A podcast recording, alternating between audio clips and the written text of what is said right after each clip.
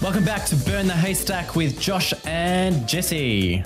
I'm Jesse, And I'm Josh. and this is a show all about saving the best and burning the rest. Well, I am Josh. You Like, are Let's Josh. get that clear. But unlike the previous Josh, I have a bit of facial hair going That- on. That is true. Your facial He hair game has- is much He better. just has hair. yes. Now, here's the thing, though, Jesse. I, I have this uh, saying that my dad used to tell me because my dad has the same hairline I do. He's like, you can't have hair and brains at the same time. Oh, quickly. Uh, I'm just, let's pause this. I'm going to go to the barber real quick because I think I need that. yeah. my, I- my, my problem is that my hair is thinning. I'm sure you can see that. Um, and, but my, my wife, Karina, has this thing where she loves to play with people's hair. Like she used to play with her mum's hair, and her Yeah. mum has thick African hair. Yeah. And I don't, but nevertheless, Karina still loves to play with something. So I, re- if I'll be honest, if I could have my way, I would shave it off like like you have, because I think it's cleaner to have a shaved head than to have thinning hair. But she just won't let me. So You see, my wife plays with my beard. It's like a comforting thing, like a teddy bear almost. okay, Um, but the challenge is that when it comes to shaving your head, you've got to like shave your head with like the razor at least two times a week. Okay. So it becomes very onerous. yep. Are you, you so you're a razor guy? You're not like a uh, shaving, like an electric Yeah, I'm a razor guy? guy. So I, I get like the shaving cream and cover my head and then get the razor and go for gold. How do you do the back? Because I've always wondered I- that. How to I grab my razor. This would be really funny for those who are like watching a video version. I grab the razor as you normally would if you're like, I don't know, shaving your face. Yeah. Except you kind of hold it upside down Oh, and okay. then just get your hand behind and go up. And the my first goodness. once or twice, it's a little bit scary. Yeah. And so the first time I got my wife to try to do it, but she just was too cautious. Like sometimes you got to be rough. yeah, yeah, yeah, yeah, yeah. Um, So just after that, just went all the time, fine, no issues. I do cut myself occasionally, but generally it's on the front of my head where you've got like you're closer to where the scalp bone is. So Right, right. Yeah, Oh, that's Yeah. interesting. Oh, I never knew that. There you go. there you go. Um, yeah. So, so hey guys, uh, we are Josh and Jesse today, and we actually will be Josh and Jesse for the next few weeks. But we are we've got a different Josh uh, Oh. today. Yay! Uh, I, I would say a handsomer Josh. No, no, I wouldn't say that. I, I all Joshes are handsome in their own way, um, but definitely a, a more ginger Josh. This is true. We're taking over the world, we Joshes. Exactly. It was just such a beautiful coincidence that we also have a Josh in our team. It's a shame that Laura's name isn't Josh, though if No, it was, no. I think that would be maybe problematic, but I don't know about that. Um, But why do So- we have different Joshes, Jesse? That's a great question. Let me answer it right now. Um, so if you guys if you guys have been paying attention the last few well, actually few months really, you'll know that Josh uh, and his beautiful wife are pregnant and they are actually uh, pretty well due right now. So we had a bit of a chat a little while ago and we said, hey, look, when you guys are getting close to being due, um, we'll just get you to step off the team so that you can focus on like more important things, aka the baby. And um, but we we thought if if we're gonna do that, we could be also a little bit clever and a little bit uh, yeah a little bit smart, and we could fill the void with Josh's, so you guys don't even notice that he's gone. But I don't think that will actually work. Except But- if you're watching like a YouTube version or you know Yeah. Josh's voice inside and out. Yes, this is true. This is true. It Let's- would have been let's just be clear. We didn't say to Josh, please step aside. Please We want to leave. fill the seat. Please leave. He said, Hey guys, when I'm having a baby, I would like to be able to spend time with my baby and my wife. which is totally understandable. Yes. Even though I think podcasts are more important than babies, but maybe that's just my priorities. That's because your podcast is your baby. That's true. I have no I have no pregnant wife, so I guess I don't really know what it's like. yeah. So, um, So- even though Josh Stothers is stepping out for a few weeks um, to to focus on the baby and, and everything like that, uh, the Josh void will be filled. So our our very own um, what what do you call yourself? The bearded beardy Josh, The bearded pastor? ginger. the bearded ginger is is stepping in for this week, and we will have a few other Joshes. Uh, it's almost like a Josh buffet for the next few weeks. There's going to be a different Josh every single week. So uh, I hope you're excited because I am. So how about how about we give people a bit of a, a game to play when right. they're watching this episode or when it drops and we have the, the link on Facebook or whatever that is, they need to guess who the next Joshes might be. Oh yes. All right. So put put in the comments um, if you're watching this on YouTube or on Facebook or sending us an email. Who do you think the next Josh might be? We do. Dude, I know a lot of Joshes. It seemed like for a time in the 80s and 90s, everybody was calling their baby Josh. Well, Josh is for like 30 years has been one of the top 10 most popular boys' names. So it's, Crazy. there's going to be a lot of us out there. And as we were brainstorming the possibility of Josh's, I think we came up with like 12 options without even thinking. Dude, it was it was heck easy. It was so easy. yeah. Uh, yeah. So that's cool. Um, the other thing that we got to let you guys know is that we're actually three episodes away from our end of season break. Um, so we have this week's episode next week, and then our final week, which is on the 24th of June. June, yes, will be our final episode. I just had to look at my calendar uh, and remind myself which is the sixth month of the year. Um, so yeah, episode uh, 112, 113, 114. After 114, we will be taking a break for a month for the month of July, and we will be back on the 5th of August. So I just want you to prepare yourself for the eventuality of our. We're not we're not breaking up. We're just taking a break. So Yeah. But It- the benefit will be is for those who have come to the podcast later in, you know, podcast history, yep. that month is perfect time to go back and binge the episodes they've missed. Absolutely. Absolutely. People tell me all the time about how like they've started listening and then they go all the way back to like episode 1 and I cringe because I want to delete that episode because I think it's so cringy, but I'm like I can't because it's episode 1. So if you want to go back and cringe with me and Josh Stothers, um you can you can totally do that. Um but hey, there were some really there were some good episodes early on as well. Um, There especially were there were some great episodes. Some of the f- some of the first twenty episodes were just like content within, I suppose, the Adventist circles that needed to be spoken about, that people were having conversations about, but not publicly. Yes, yes. And that is what we strive to continue to do, um, including today, um, because today we are going to be talking about spiritual giftings, about um, abilities and uh, special talents that people have in the church, and some of the tensions that we can see in the midst of that. Um, this was this was your idea, Josh. So, how would you sort of describe where you came from with this idea and sort of what it looks like in your mind? So lo- I'll give you the, the short version of this is the whole idea that if you're a teacher, you must be in children's ministry roles. Um, that's just, I suppose, everyone's preconception. If you're a teacher, you're good with kids. Um, hopefully that's the case. But Hopefully, I've actually done some spiritual gifts tests with people and found that a lot of teachers don't necessarily have the spiritual gift of teaching. Interesting. Interesting. Wow. I, I would love to dig into more into that. Why do you have a theory about why that is? do you want to save it or do you want to talk about it now? Let's dig into that in a little little moment. But before we do that, we've got to do something that we always have to do on Burn the Haystack. And what is that, Jesse? Oh, that is of course the question of the week.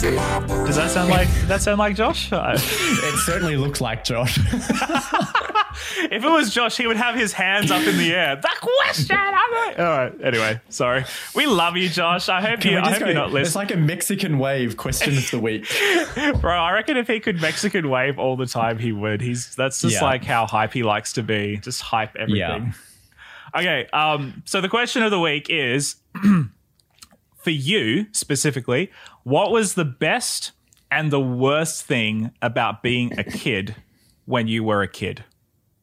Or, um, this is going to sound really odd to start with, but I actually think the best thing was the lack of like Wi-Fi broadband type internet. We had dial-up, yep. um, and I think the beauty of that was that it meant you couldn't spend time just on devices. So we would get out and get dirty by playing outside and would be out you know, actually getting fresh air and exercise. So I think that was one of the best things because we got to know our neighbors really well. Um, we would do silly things and ride bikes through like underground, almost sewer systems. Um, we'd That's sort of very it sort of uh, Yes. feeling. we'd we'd play things like you know cricket, but not on the Xbox or the PlayStation. right. Yep. um, we'd actually do it ourselves. Um, and actually, I, I miss that aspect of being a kid. Um, Just kind of having the ability also to just go out into society without the fears that perhaps we have these days of safety to the same extent. Um, The worst thing about being a kid when I was a kid, let me think on that one while you answer part of the question as well. Okay. Okay. I know this is a sort of question that you could either go like really mundane or really dark with like the worst thing about being a kid, but whichever way. I, I reckon when I was a kid, I was uh, 200% more creative than I am now. Like, I, I feel like I, I was I was untethered in many ways because as a kid you don't have the I guess the pressure of education or experience weighing you down. Um, or the anxieties that revolve around like kind of having a conception of the world and its problems and you know your own vulnerabilities and all that sort of stuff you have that to a certain degree but when it comes to just like my creativity i felt like i feel i feel like i have lost so much of sort of that original wonder of like just being able to create things and being able to just mundane things like damming up little river creeks and Yeah. you know creating those cool little dams or a little uh, uh, fort in the in the forest or or pretending like you know your your knights or whatever or the things like drawing and making things and building and like I don't really do many of those things anymore partly because like I don't know I feels kind of like that's a kiddie thing to do but even the spirit in which I did it there was so much more wonder and like possibility and like I'm creating stuff and you know I'm slowly being exposed to different films and television that kind of expand my worldview. And now as an adult I kind of feel like oh yeah uh, I've seen most of it. I understand it.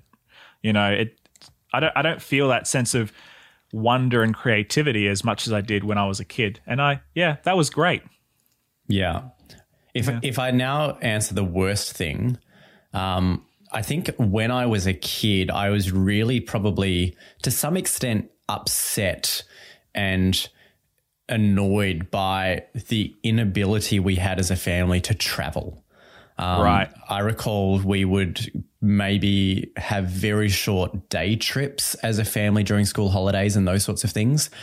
I recall having one decent family trip to the Gold Coast. Um, and I always, at that time, probably wanted more of the travel experience, either nationally or internationally. I had friends that had traveled overseas or around Australia, and we never did any of that. Um, but the benefit of it now is that I can do that now. Well, I could have, you know, three months ago done that. Um, yeah but I can now do it with my own experience and remembrance and actually understand the cultural joy of those sorts of experiences. So mm. I suppose that's kind of a good bad combination, but that's the that's what you're going to get from me today. Yeah, I, yeah. I think I think part of yeah part of me definitely agrees and resonates with that. Like to this day, I remember my family's the biggest trip my family ever did was to like the Grampians in in Victoria. I went know. there like every year. That's that was like an hour and a half, two hours from my home. Yeah, we that's that's all that's all it was. We did the Grampians, we did the Great Ocean Road, we camped, we fed rosellas and king parrots in the caravan parks along the way. Uh, we stayed up all night listening to koalas scream at each other. Um, yeah, I think I think my the worst thing about being a kid is probably the around the same lines, but maybe slightly different in that I think the worst thing was the lack of control over going to do things and you know hanging out with my friends and all that sort of stuff. As the eldest of four, you know, we had um, all sorts of different priorities, and of course, being just a kid, you're not really going to say, "Hey, I want to do this," and your parent. Like some families are a little bit like that. I remember having friends who would just kind of, you know, say one thing and the parents would fall over themselves to make it happen. But that certainly wasn't true with with my parents. We kind of yeah. slotted into what my parents wanted to do because they were the grown ups. And so if that meant long car rides to wherever or having to wait around and, you know, not really having much control over my day to day life, I think that's probably probably was the worst thing for me. But I think to flip that into a positive um, is pretty easy because I recognize now that that lack of control in some ways led to higher levels of creativity when it came to the things that I was creative in, whether it was writing or drawing or doodling or whatever. I'm, I'm just going to ask a question now. Is yeah. your lack of creativity now because you have too much control? Possibly. Yeah. Yeah. Like I, I think about this, like when it comes to even like I have a huge bookcase. Like if you're watching this, you can see my bookcase. It's full of board games, yes, but it's also mostly full of books. Um, I, I, I think I've only read maybe 20% of the books that I actually own, probably. Uh, so I'm just going to move my, my camera for a moment because my bookcase is over here. There you go. So this yep. is this is chockers full of books. Yep. And literally the only books that I have read are here. yeah. Yeah. Like everything else is like, I'll get to that one day. Yeah, yeah, yeah. You go you go to big camp and you're at the ABC and you're like, I'll pick this up. Or you go to a sale yeah. and you're like, oh, this looks good. But the reality is, I would much rather watch YouTube on this or watch Netflix or whatever, um, play a video game, which is terrible because like there are certain things that I know. Oh yes, I will feel a lot better if I do this: exercise, reading, um, doing well. some sort of yeah, yeah, yeah, eating well, doing some sort of creative pursuit that is actually going to enhance who I am as a person. But because I have control over my life, most of the time I'm just like, yeah, I'm just going to watch a YouTube video, yeah. whatever. You know, it's yeah, it's pre- it's pretty bad. So, so possibly yeah. the worst thing about being a kid is also the best thing about being a kid. I don't know. Yeah, th- a there is a little bit of that, but yeah. I didn't want to quite answer in that way. Yeah. So I, I would say, look, and again, could get, get you could get dark with this, but you could say that the lack of control, uh, being a kid, could be a really terrible thing if there are people around you that are not that don't have your best interests at heart. That's where abuse happens and all that sort of yeah. thing. So that that that that is a, as a sucky thing about being a kid if that is your experience. But I had a family around me who you know wanted the best for me, and I was never exposed to that. So that's a really good thing. I have friends who had the same circumstances, but the people who had power over them didn't have their best interests at heart.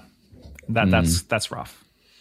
Um, so yeah. using using your lack of creativity now as a, a springboard, when we talk about, I suppose the the challenges of being an adult, you know, you've you've now got control, but the lack of creativity juices flowing.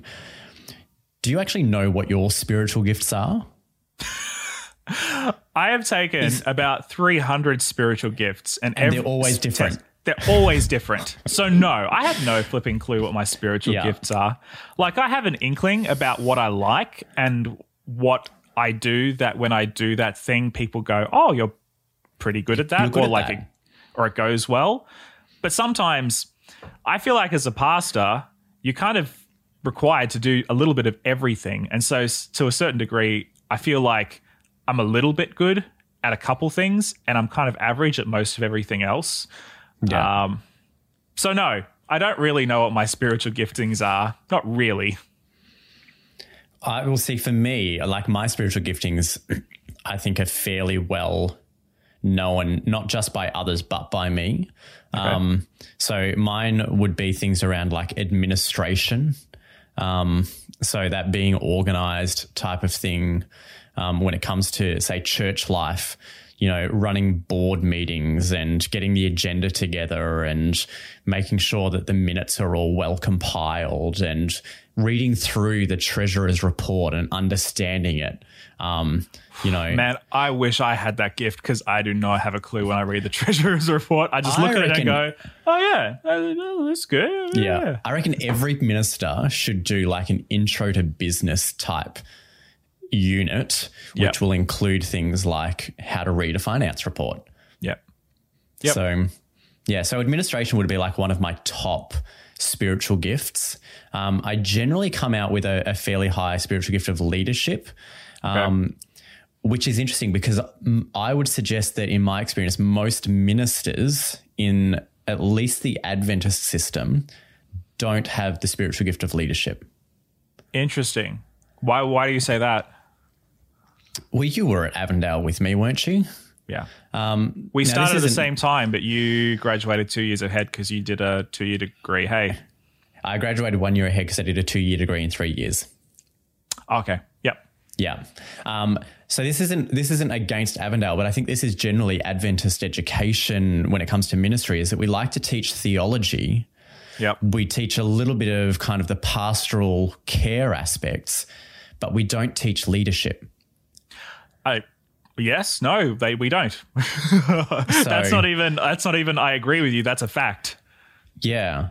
And so I like I was having a chat with my ministerial secretary about uh, an issue I was having, um, and he asked a question about, you know, oh, do you think that you or the other pastor or the other pastor could have the ability to lead through that? And I said no, and it's not our fault, or it's not his fault, or it's not her fault because we don't teach our pastors how to lead. We expect them to know how to lead, but we don't give them any of the skills. Uh huh. When I Um, graduated Avondale and I started in New Zealand, I thought I was done. You know, I thought I had learned everything that I needed to learn to get into ministry. But when I actually got into ministry, I discovered that I had some serious lacking in these areas, particularly around leadership and managing people. Yeah. And I just had no idea how to do it. And so I, I was forced to, you know, read great Craig Groeschel or Andy Stanley or John Maxwell or whoever, you know, it was at the time. Because I Yeah. realized actually my education has not even begun when it comes to some of this stuff. Yeah.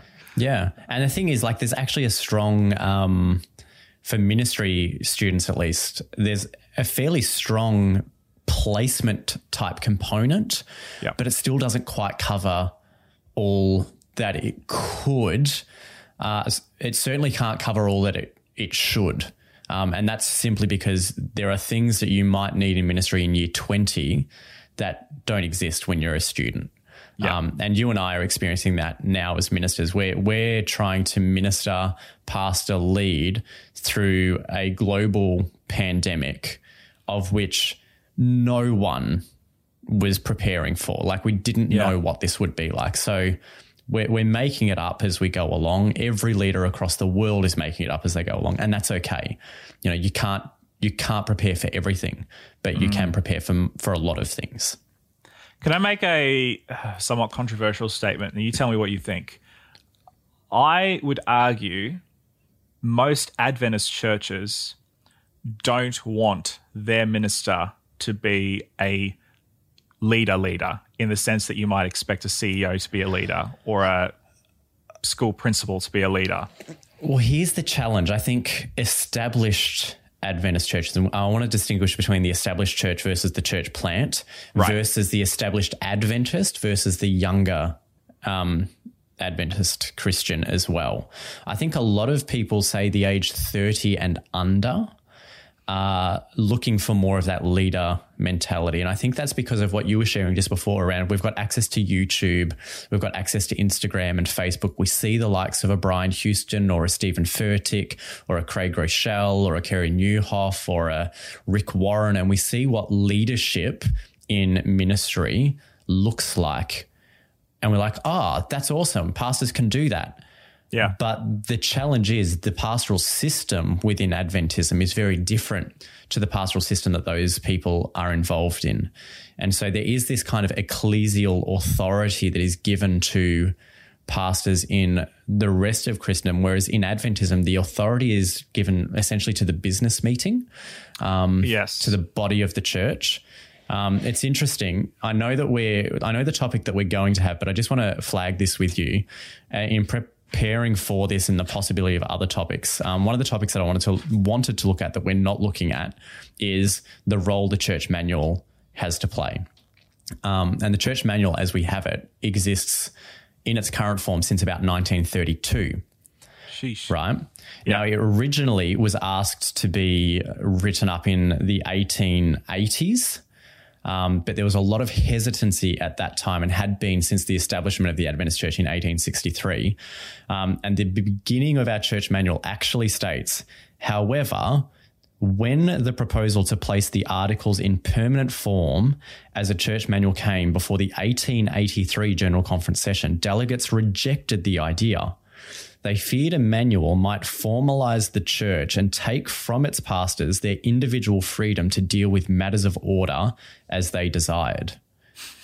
Um, and so, in our kind of church context, we don't have that same authority as the likes of a Steven Furtick or a Brian Houston because we now have formalized it in the way of a church manual. Those churches that uh, you know other denominations have, which are more their own entities, and they almost have a membership to a denomination there is that authority given to the the lead pastor. Mm. I know mm. pastors that are actually taking away pastor, like the lead pastor is no longer the pastor because of the pastoral care requirements, or not requirements, but expectations.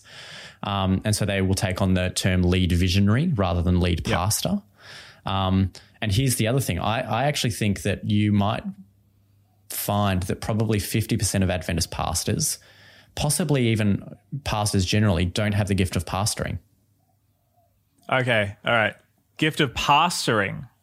So yeah. you mean like the shepherding type pastoring? Yeah.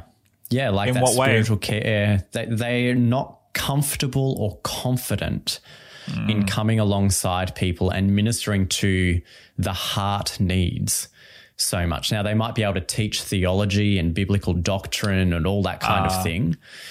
But how do I deal with a family if their you know their child is self harming, you know, yeah. that could be too overwhelming for for me as a pastor or for pastors generally. Yeah. That we'd rather avoid that, um, and so we then default into other areas. Yeah, that's interesting. I find that so fascinating because. Okay, so for this weekend, this uh, weekend past, um, we in New Zealand have just started opening up our Adventist churches, or all churches, for um, divine services, worship, and all that sort of stuff. Limitations, but we can do it. you just said something that really annoyed me, Jesse. What? I despise divine, the term divine service. Divine service. I, I don't. I've never used that term at my church. We just say like worship experience. But yes, I it's just one of those. It's just one of those very cliched terms, but you know exactly what you mean when you say divine service. Yeah, but I, I could hear, even though we're recording this now and people won't listen to it for days or weeks to come, I can already hear the eye rolls of people when they hear that term. Uh, so we got to the divine service and we opened to hymn number 222 and I was wearing my tie and my suit. None of that was true. Um, no, but so we just we've been having church for the last couple this just this last weekend, just for the first time, two months, seven weeks, whatever it has been, and it was it was really tough for us collectively. I think for every church because on the one hand, this weekend was like a big celebration because finally we can all meet together after so long. But there's also this huge shadow of like the death of George Floyd and um, the lasting effects of COVID 19, the rioting, the racism, all this stuff that's happening all around the world. Yeah. And I thought, I was preaching this weekend at my church, and I was like, I can't not talk about it. I had another sermon planned, but I was like, I can't not talk about it. And I'm not the hero in this story, by the way. Um, but I thought, you know what? I'll I'll I'll preach a sermon around racism in the church, and knowing I'm a white man, I'm not even a New Zealander. I'm a, an Australian white man preaching about racism. And I thought, you know what? I've got to do it because guaranteed, most of the churches in New Zealand, I'm not even going to go there because it's just not something that we talk about in our church. Um, so I did. And again, I'm not the hero because I don't have all the tools and equipment to be able to talk about this. And this is only the start of a discussion. But I had a little bit of a. Um, a little bit of a, a wander around the different churches, those of them who put their sermons online, to see what they were talking about. Of the churches, I think three of them, all of it was in very general terms. Look at what's happening in the world today. Isn't everything terrible? All right, open your Bibles to Revelation chapter 12 or something Yeah. along those lines. It was Yeah. it's the, is the same message, the same script. And look, I'm not knocking prophecy. We've talked about prophecy many times on this podcast. But when you have something like what is happening right now and you do not meet it with empathy and talking about how horrible racism is and how it divides people and how the church should be the antidote to racism because of Jesus and his death on the cross. I preached on Ephesians 2 about how the Jews and Gentiles are, you know, separated and they hate each other and how Jesus is like this ultimate, you know, bringing the two groups together into harmony. I was like, why are we not talking about this right in this moment? Why are we going back to the same old script and just it's just so dry and it's so predictable and does it matter? I don't know that it does. Not in this moment. Maybe in a grand scheme it does. But this is where it comes down to the fact that I think pastors generally struggle when it comes to pastoral care, that shepherding thing, especially corporately, um, because even individually, pastoral care is one of the most draining parts of ministry. Um, You can sit with someone f- or a family for an hour or two uh, in in a really tough moment, and you go away, and all you can do is sleep because it takes the energy out of you. And in in our version of ministry, uh, there's so much more that's required of you. So we try to avoid the areas that will drain us too much, so that we can focus on in the other areas that we need to achieve. yeah. Yeah. So And it's not good. I, we all do it to a certain degree. I think we all do it. Even well, it's though around preservation. You know, you you want to make sure that you're offering the best version of yourself, but at the same time, offering the best version of yourself needs to be offered to the best situations as well. Yes. Yes. So Um, I think which leads us pretty well into okay, spiritual gifting in pastors vocationally. Let's talk more about spiritual gifting in the church at large. Um, Yeah. Thirty-three minutes in, uh, we'll we'll, we'll get to it. um, but you started out with a, a really interesting statement that um, to kind of launch us into this discussion of when we look at the different spiritual gifts and abilities present in our congregations, we often make assumptions as to who should go into what role, aka. Um, teachers should be Sabbath school teachers, or Yep. you know, sound engineers should be on the sound desk, or whatever the case may be. Um, I guess where do you want to start with this, and why do you think this is important for us to talk about? Well, I think it's important to talk about because with the the idea of teachers in Sabbath school classes or children's Sabbath school classes, essentially, so school teachers in children's Sabbath school classes, the the challenge that we have there is that that mentality for me is filling a role or filling a gap. It's not allowing people to minister in their area of passion or expertise. Um, so just because someone vocationally works with children that doesn't necessarily mean that's their spiritual gift. It certainly could be a gift. It certainly could be an area they have skill in, but has God equipped them in that way for the church? Now, the other challenge that we have is in, in you know, teachers must be children's Sabbath school leaders, is the whole notion that uh, we're really only functioning to serve ourselves rather than to do ministry for kingdom growth for for a lot of the time. Um, so when it comes to say children's Sabbath school being school teachers, what would happen? You know, for and, and this is, I suppose, a challenge at some specific schools or some specific churches where that school teacher teaches at the local Adventist school, of which those kids are in that Sabbath school class. And there can be too much of a crossover at times. Um, and you've got this issue where perhaps at school you're you're Mr. Smith, but at church you're John. Um, Yes. And so there, that can be confusing as well. So you've got the relational aspects to to consider. But spiritual gifts are more than just where is your gifting because if you ever fill out a spiritual gifts profile or a spiritual gifts test and you said you've done about 300 of them the questions are always geared in such a way of where do you have you had experience in this area? Where do you find this brings you joy? Those sorts of questions. Um, and the reason you're answering the questions the way that you're answering them is because you've only been exposed to particular areas of ministry. Um, I I may be brilliant as the church cleaner.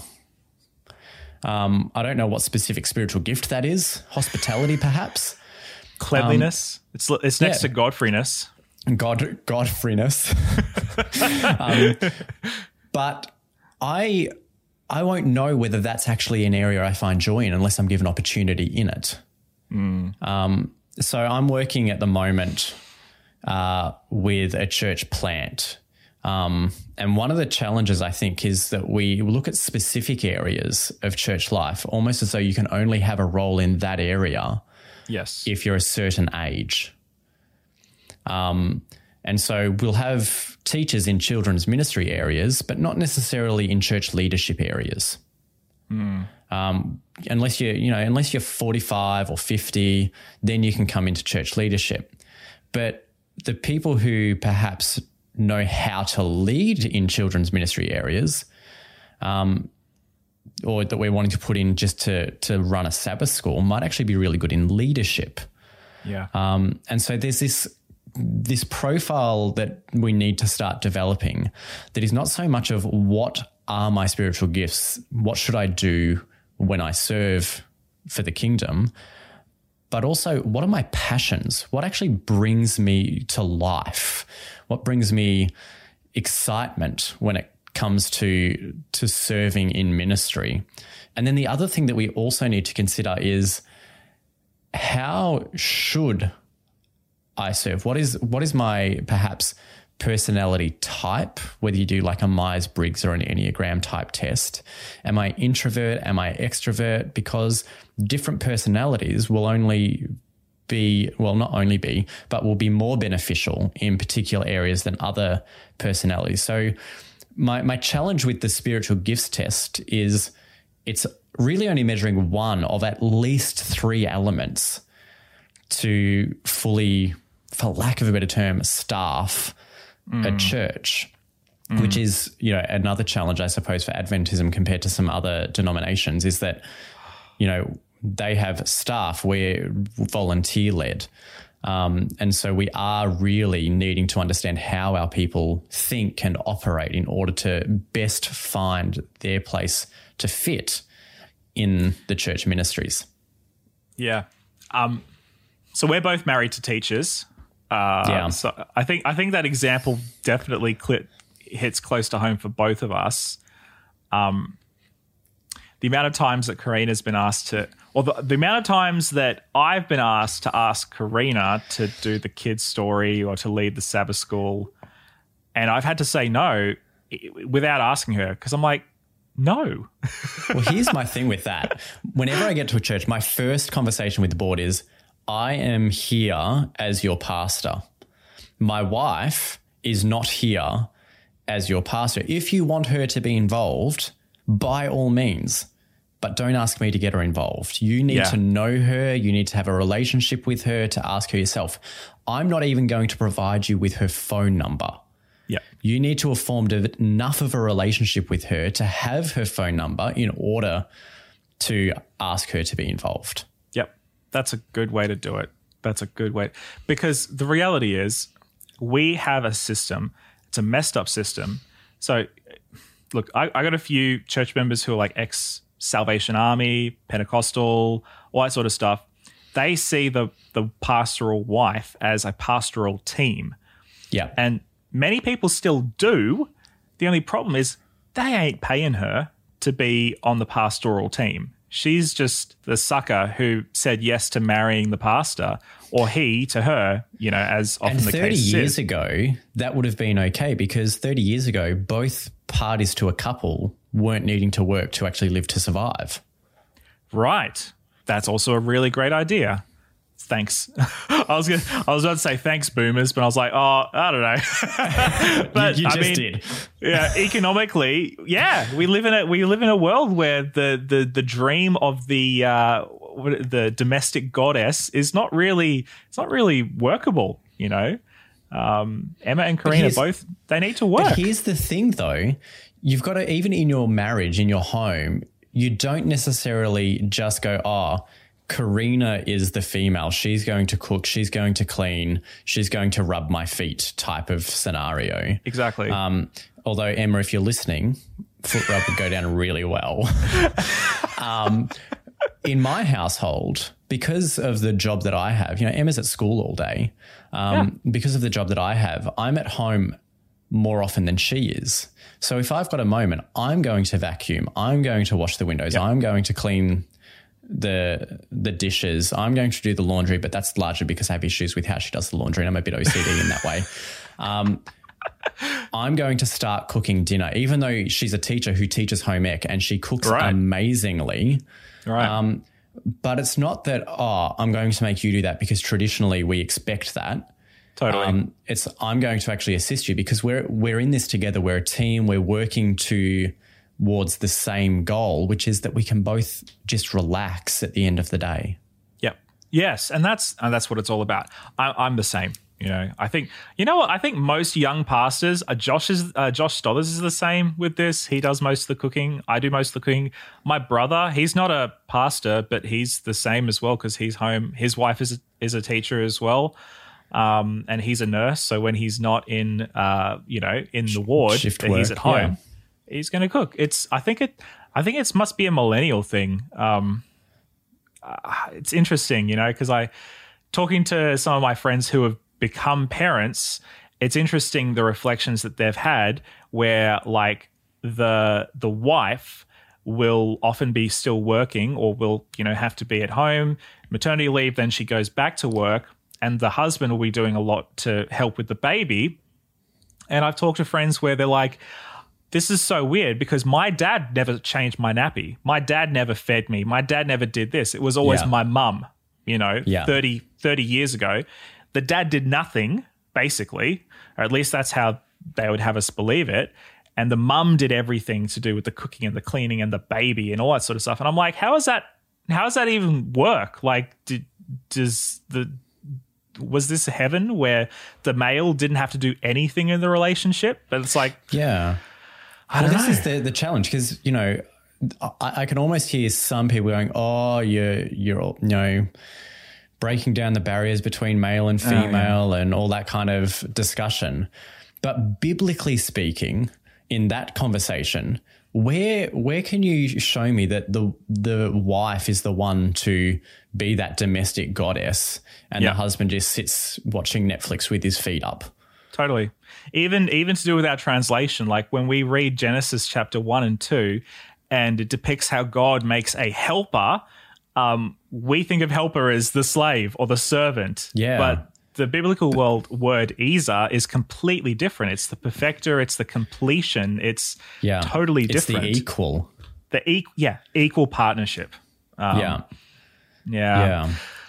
We're veering off, man. But I I'm yeah, sorry. it's- Yeah. it's a, it's the other thing that I wanted to talk about, which you touched on, and I was like, I, I really think it's it would be helpful for us to talk about this. Is this idea of what makes you come alive when it comes to your spiritual gifting? Because in my experience as a church pastor, there are very few people, and this is going to sound really uh, negative. There are very few people that I know who, if I was to ask them, in your role, whether you're the deacon taking up the offering or the kids ministry person or the person on the sound desk or whatever is this does this bring you like supreme divine joy like does this make you feel alive and happy mm. to be a christian does this like energize you i would say that most people would be like no either it's okay i can deal with it or it's draining and i'm burning out um I, I, I don't know about you man but when it comes to some of the I suppose, staff management, human resources management when it comes to that uh, part of my role. Most of that is trying to fill positions where somebody has burnt out or they've quit or somebody's done something to upset them and so they've quit or whatever. And it's just the worst. Yeah. it's just the worst part because I want to believe that you as a person, aka the person listening to this or whatever, you have a spiritual set of giftings and abilities that God has given you that, when applied in a specific area of ministry, make you absolutely come alive. Yeah. And that fills you, fuels you, makes you excited to be a follower of Jesus, and helps you to be able to uh, encourage other people to be followers of Jesus as well. Yeah. But that seems like a fantasy most of the time, at least in my experience, in my real world experience. And I want to believe that it's true, but it's sometimes hard for me to believe that it's true, given that, given the reality of what I deal with. I don't know. What do you think on that? I, I, think that's you know that's that filling the role, filling the gap type of thing. Like, how many times have you been at a church and just saw the person leading the praise and worship section, whether you're singing more contemporary or more traditional songs, and they've just got a scowl on their face. Oh yeah, oh like yeah. that. That just should not that bring you joy if that's your spiritual gift, if that's what you're doing for God. But I think part of the challenge is that we've almost made the roles about the Sabbath experience rather than ministry and kingdom building. Um, so, children, children's Sabbath school is a great role um, for Sabbath because obviously we're there. Um, and it certainly can build the kingdom. Um, but when it comes to things like, uh, you know, one of the ch- changes that I've tried to make in churches that I've been a part of is that teen ministry is not about teen Sabbath school. It's about teen ministry. Mm. Um, it's what happens during the week. Are you socializing together? Are you caring for these people? And so one of the the challenges is firstly recognizing that the roles are not necessarily Sabbath specific. Mm. Um, you know, biblically, again, the deacon deaconess role, taking up offering and lifting the cloth off the communion table, like I, I, I can't make an argument for that. Um, we've just we've taken a term and utilized it in a church context, a meeting context, but forgotten the the meaning of the role. So we look at even Jesus um, as you know the ultimate example. Uh, didn't have the title pastor. Mm. As, as, we would expect. Um, certainly had thousands um, of people that were following him, but had 12 that he really was close to, and then three that he really invested in. So, from a pastoral care perspective, maybe we need to think about the fact that we can't expect the pastor to pastorally care for 150 people in this congregation if Jesus really only did three to 12. Um, I know of a pastor so, who, when we were going through Avondale, he was so proud of the fact that he, he did a professional development with, us. He was so proud of the fact that he visited every single member in his congregation. But when he broke down his weekly schedule, that's just about all he did. He didn't do anything else because he couldn't, because he had like a thousand people on his roll. Yeah. Um, ridiculous. But kudos to him if he can do yeah. that. Yeah. Like all power to you.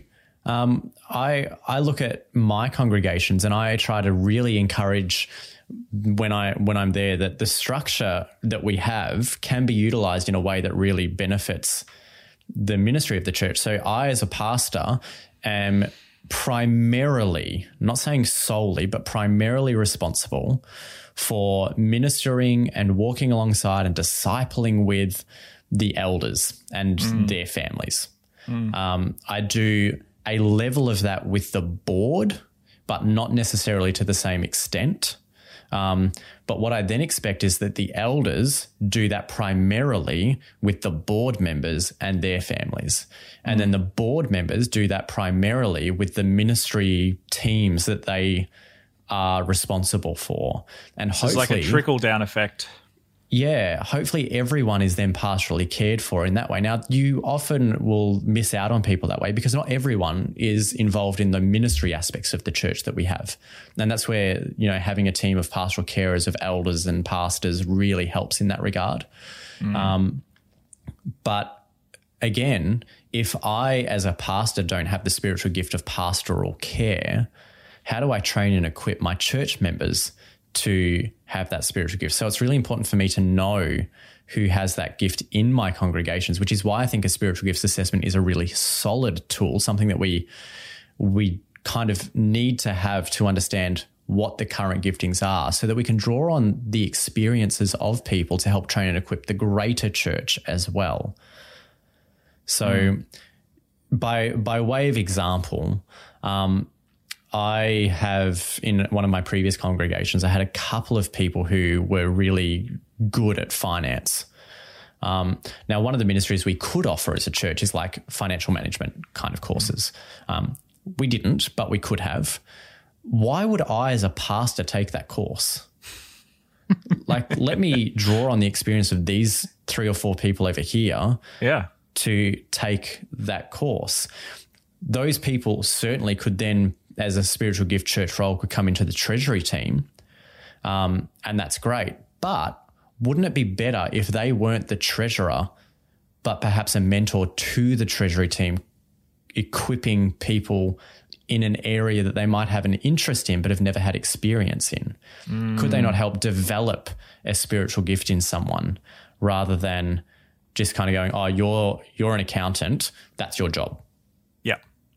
We have one accountant at my at my church, and if she ever moves away, or think we're not going to have a head treasurer, it's going to be it's going to be horrible. It's going to be a disaster.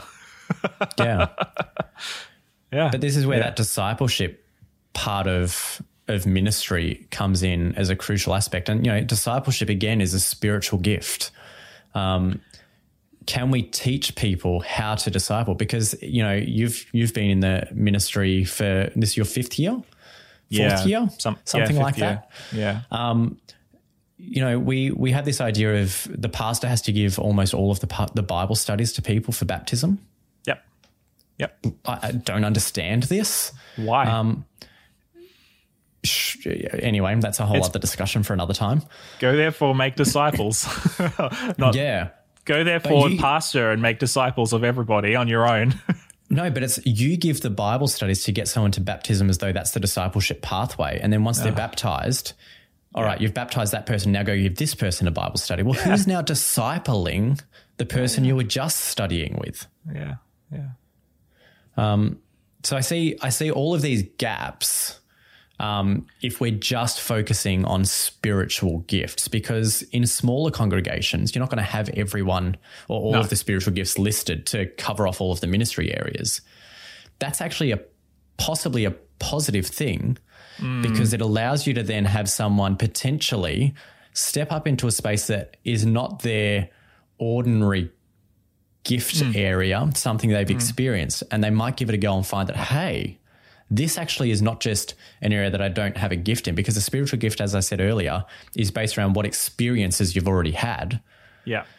Um, but it might find a passion area where you can then develop that gift. Once you get training in something, you might find that it really is a gifted area. You know, the spiritual gift of music, the people that we have up on the the stage that might lead us in song. Um, you only ever get that gift if you've actually been trained in music, generally speaking, except in the cases where the questions are geared do you get joy out of singing? Right. So Right. most people will answer yes to that question. but most people should not be on the stage. Correct. so then we're going to have discernment, which is yet another spiritual gift. Yes. Um, You know, and when it comes to our process of filling roles, the nominating committee being that process, you need to you need to use discernment in filling those roles, not as a notion to fill the role, but to to I don't want to um, exploit the church members, but you want to capitalize on church members' gifts, talents, and passions in such a way that it helps the kingdom. But I think that's the fine that's the fine line, isn't it? That's the fine line and the tension that we have to live in between exploitation and setting somebody loose in their area of joy, you know, and or and or expertise, whatever the case may be. Yeah. Right? Because ideally, you want a situation where it's a win-win. The church benefits as well as the uh, as well as the person, whoever is uh, in this role, they actually have an opportunity to um, to to grow and to develop and to see their gift grow and multiply and become bigger than it was before, which benefits them and it benefits the church.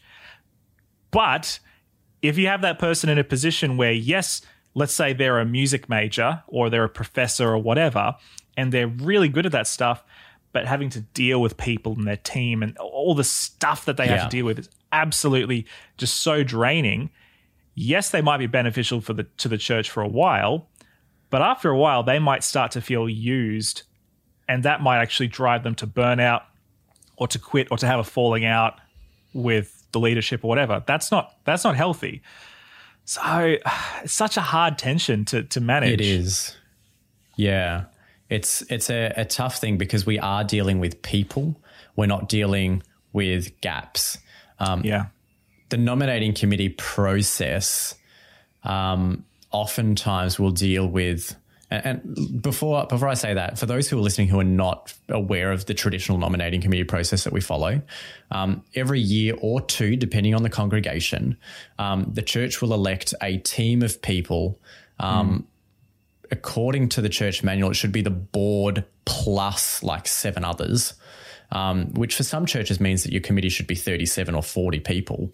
Um, but It's just most insanity. Of us have, most of us have gone, that's not practical. So we'll elect a team of maybe seven, nine, 11 people. So Yeah. we've got that majority option. And Yeah. they then take a list of all of the church positions um, elders, deacons, children's ministry, uh, treasury team, hospitality team, greeting team, worship team, and they will take that list and then ask people to fill those specific roles from within the congregation.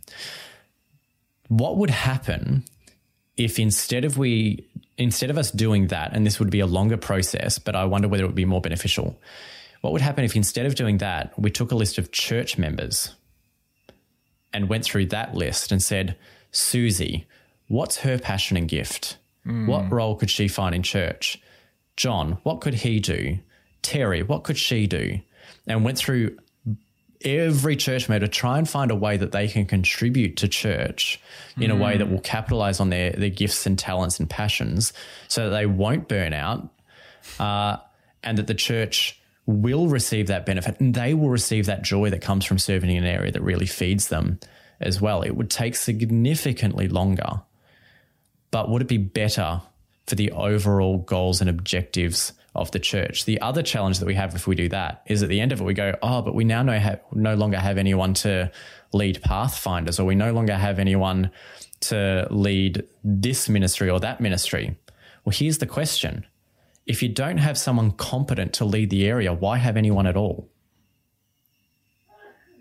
But Josh, we have to have a men's ministry and a signs of the times ministry, and we have to do this, and we have to have a library. Like, yeah. No, I, I hear you, man. I hear it because, like, this is my experience with nominating committee. Is we ask a bunch of people. Most people say no. We Some twist people quite a few arms. we twist quite a few arms. We cajole, we threaten, we plead, we bribe, and then we end up getting most of the roles filled. And then we operate the rest of the year with these wide blank spaces for ministries that still get budgets, but there's nobody to run them. Or we have people in roles, but we've twisted their arms t- to such an extent that they've accepted the role without any real passion. So they're not really going to do anything with it. Oh yeah. Oh yeah. Yeah. Yeah. Yeah. Yeah. So the other challenge is, I suppose, and this is this is a whole other discussion that we could have, um, is once we appoint or elect someone to a role, we then need to empower them with the ability to make decisions, to spend the money within their budget without second guessing what they're doing.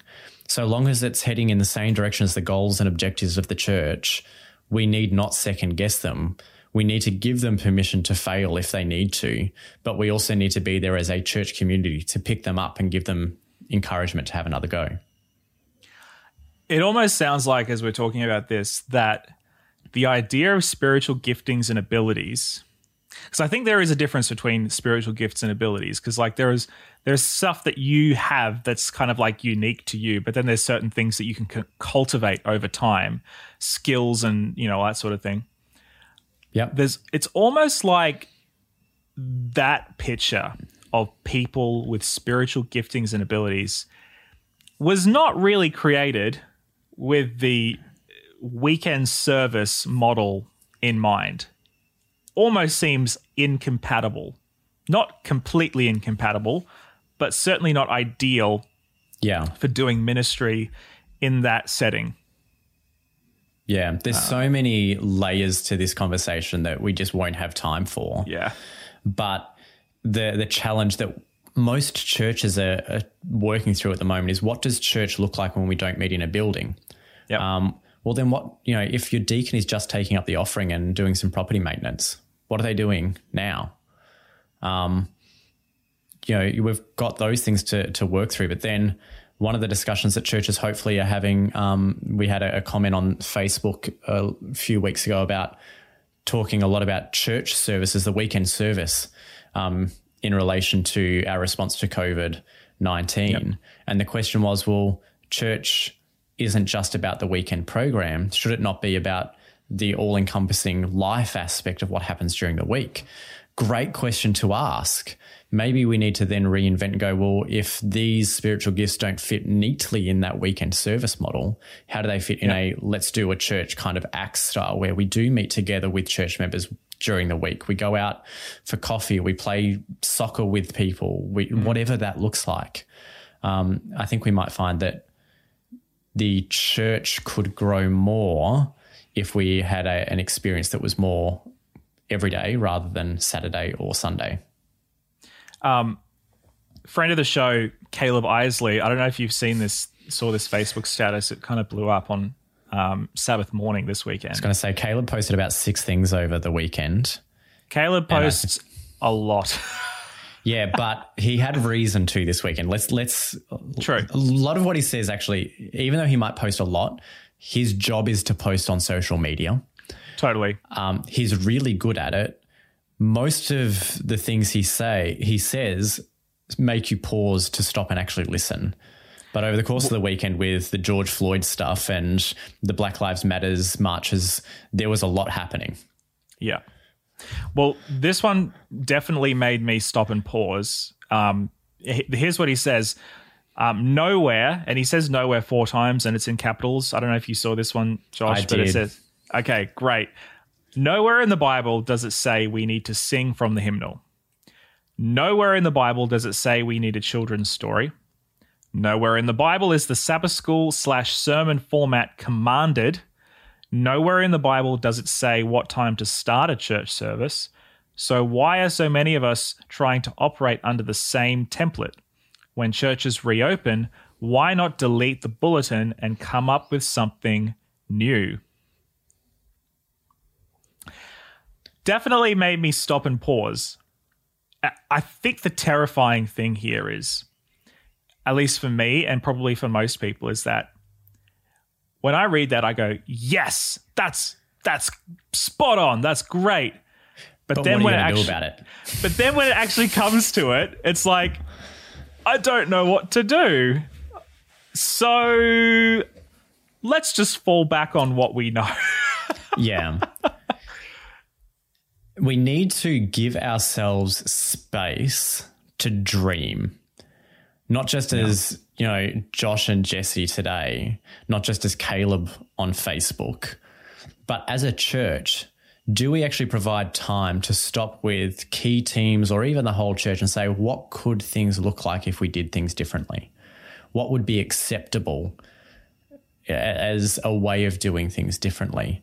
But because we get so busy and so focused on the Sabbath or the Sunday program, we go and put all our energy into getting the best worship set and a powerful sermon, dynamic preacher, great graphics. The greeters are on point. The coffee's on point. If you're a church that's serving that, um, your children's ministries have got great activities. The children's stories, not just a let's sit and read a story, but you've got the the teens and the youth doing this drama thing, and there's so much focus put into that that totally. by the end of the the program, we're all just spent that we're not giving ourselves permission to dream. We're not giving ourselves space to dream. And instead, we just get on planning the next program. Yep. Yep. I this is a terrifying time for a lot of churches. I think it has been for a few months now, given that this has been such an unstable time and many churches have risen to the occasion and many of them have really struggled through. I, I just I, I think the prevailing thought that I keep coming to and that I keep hearing from you and from so many other people is that we cannot go back to the way things were. Like this cannot be a temporary interruption. Um, Carey Nieuwhof talks about this. He talks about what is it? The difference between an interruption and, uh, and a disruption. A, a, disruption, because a, a disruption, disruption, forces you to pivot and look at yeah. things in a totally new way. You move in a different direction, and I think this is this has to be a disruption. It's kind of it's a negative word, but at the same time, I think that it also provides opportunities. And I think yeah. that that has to be something that we take very seriously. Yeah. Um, yeah. The, the challenge is yeah. ultimately if your spiritual gift has only been able to be used in church, then it's not truly a spiritual gift because a spiritual gift is a part of you. Yeah. Um, and this disruption is showing to me at least, so many passion areas that church members have that I had no clue of. Mm. Um, and that's that's a blight on me as a pastor, not being aware of the passions of my church members.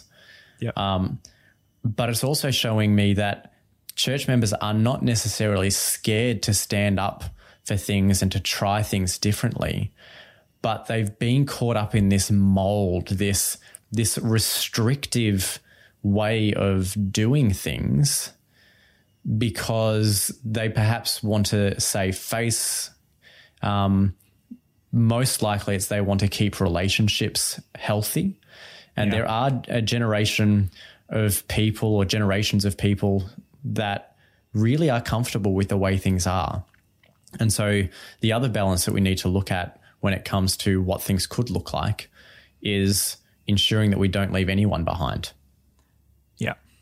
Yeah. And that's such a good point. I think, yeah, often in our, in our haste and our um, passion to to break new ground, it's definitely possible to to leave people in the dust, and we don't want to do that. Um, I had a conversation with um, David Gillespie, David Coit, mm. and Michael Petrie from Innovation Church up in South Queensland. Um, this past Sabbath, they they helped uh, me with one of my church services. Um, really interesting conversation. They're just uh, not planting a church, but replanting a church. Interesting. Um, and Michael made a, a, comment there, which was so profound. He's studying international business, um, looking at change management. And he said sometimes the only way to get through the ice, this, this is my abridged version of what he said. Sometimes the only way to get through the ice is not to wait for it to melt, but to smash it. Hmm. Um, w- there are times we need to smash through the ice, but there are also times that we need to allow the ice to melt um, mm. and get get the change that we might want or need happening that way. This conversation has gone from here to here to here. Um, I love it. I love it. So there's so much that you know we've kind of just touched on and not gone into because the the focus of the episode is you know spiritual gifting and how it fits the church. Um, and spiritual gifting is something that is necessary for us to recognize that every church member has. But it's not, it shouldn't so much be for how can we utilize it for the church. It should be how can we utilize it so that this person, this child or daughter or son of God, is just invigorated to do ministry. Mm. Um, and far too often it's been used in such a way how can we exploit this person's gifts in such a way that the church can be sustained or preserved? Yeah. Yeah. Uh, I love what you said before. And I think this is, yeah, the best way to sum it up. Um, it's part of who you are. You know, it's not something that you can just turn on and off like a tap.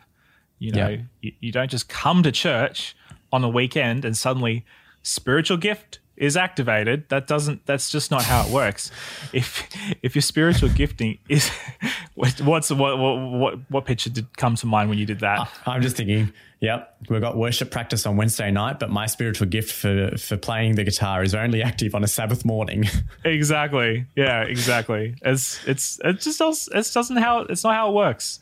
Um if your spiritual gifting isn't activated throughout your daily walk then ah oh, man we're like stunting people's growth. It's like watering a plant once a week. You know, if you yeah. live in a hot climate, it's gonna die. Depends on the plant, I suppose.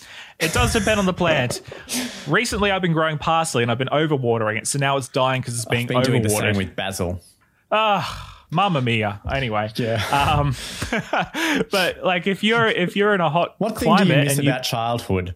not discussing plants and watering techniques. the amount of boring things that my childhood self would have been like, you get excited about herbs? Ugh. Yeah. Um, you know, if you water a plant once a week, you might be able to keep it alive, but only just. It's like it's like why we say you don't just eat once a week. You know, yeah. Uh, when we talk about spiritual nurture and devotions and all that sort of thing, same is true for spiritual gifting. If you have a spiritual gift and you're not using it at least daily, weekly, you know, in different Regularly. arenas, you use it or lose it, buddy. I don't know. Alive or thrive? That's that's the question we need to ask. Do we just want to exist with that gift? Do we just want to exist as a Christian, or do we want to thrive with the the gospel mandate that's been given to us? Yeah. You know, I think a really good example of a spiritual gift well well used is Brooke Fraser. Um, yeah, I'm I'm a fan of I'm a fan of her. You know, I recently watched a, um, a Hillsong Worship and Creative Conference session that she did on prophetic worship, which is something that I'd never really thought about, but I liked the title, so I watched it. I'm not a huge Hillsong guy. I, I like him, but I'm pretty impartial when it comes to their stuff. Um, but watching her talk about prophetic worship, which is something I'd never thought of before, and just reflecting on her life, she is a Grammy Award winning artist. She has um, done music in the Christian arena, the secular arena. She has won numerous awards over her lifetime. Um, and she's also just this really down to earth person who is like in the slipstream of her gifting. And she is just coasting that slipstream. And she is absolutely going from strength to strength from, you know, writing songs all the way back when to, you know, all the her most recent songs. You know, What a Beautiful Name is this huge anthem that has just been so well loved by the church. It's just her life is evidence of a life well used and well lived in her spiritual gifting. She has found that niche, she has used it, she has been faithful, and God has blessed her. And I just really mourn if there are people like Brooke Fraser in our congregations, 17 year olds, 16 year olds, who, if given the proper nurture and care, they could be the next Brooke Fraser, but we limit them and we tell them they can only use their gifting in a particular way and we misuse their gifting. Yeah and they miss out on all of that. And it may not be worldwide fame. That that's you know that that is what it is. But in terms of the excellence, the heart, the growth, that's what we're looking for, and I think that's what I want to see people grow into. And mm. we just need to be able to nurture that and not stunt it. And the, the the beauty of that example is that, as you said, there's the the secular versus Christian um, examples of how her gift has just permeated her life.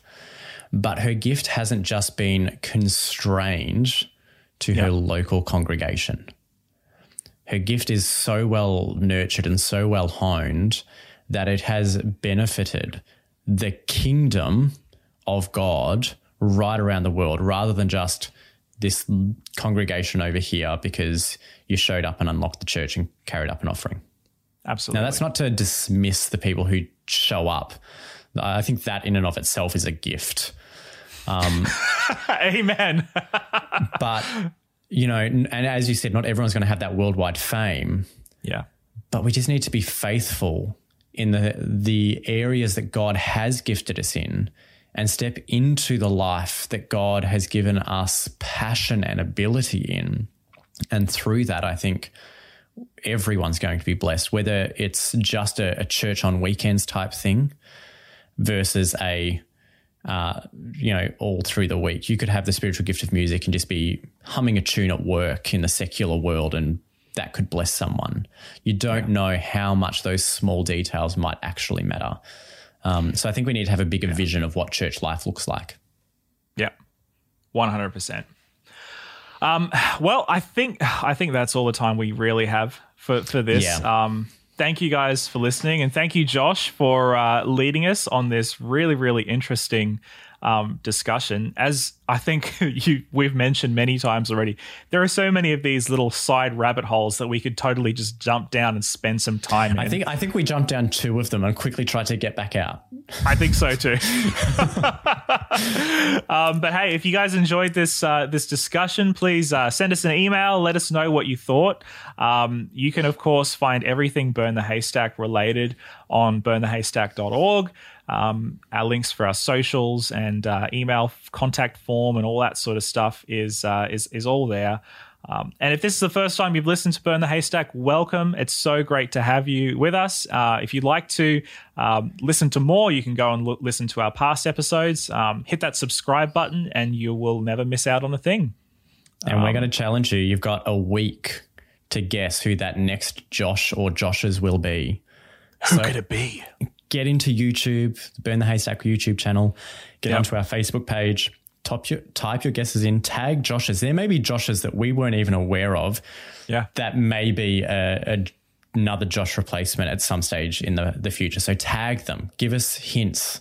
Um, we we have very few Jessies as well that we could lean on. It's not, it's not a con- it's not a it's not a common name. There there is uh, there is of course one Jesse in particular that always makes his presence known. Um, uh, you know who you are, Jesse, and we love you and we just adore you. and We think you're the man. Um, I, I, did learn of one uh, friend of ours who has recently had a child who named uh, them Jesse, a boy, and I was very chuffed about that. So uh, that was named after the other Jesse, not you.